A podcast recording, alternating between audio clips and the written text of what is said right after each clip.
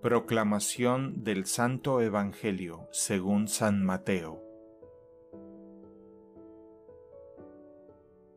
En aquel tiempo Jesús dijo a sus apóstoles, Escuchen pues ustedes lo que significa la parábola del sembrador.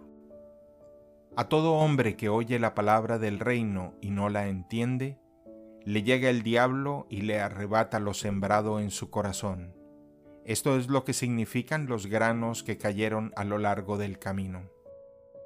Lo sembrado sobre terreno pedregoso significa al que oye la palabra y la acepta inmediatamente con alegría, pero como es inconstante, no la deja echar raíces y apenas le viene una tribulación o una persecución por causa de la palabra, sucumbe.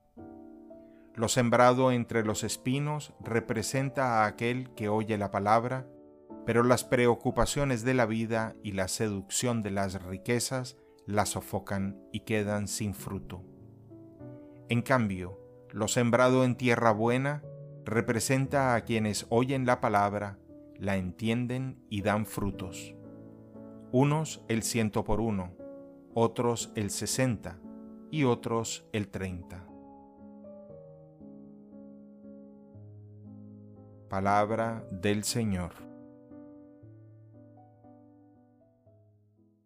El Evangelio del Día es producido por Tabela, la app católica número uno para parroquias y grupos.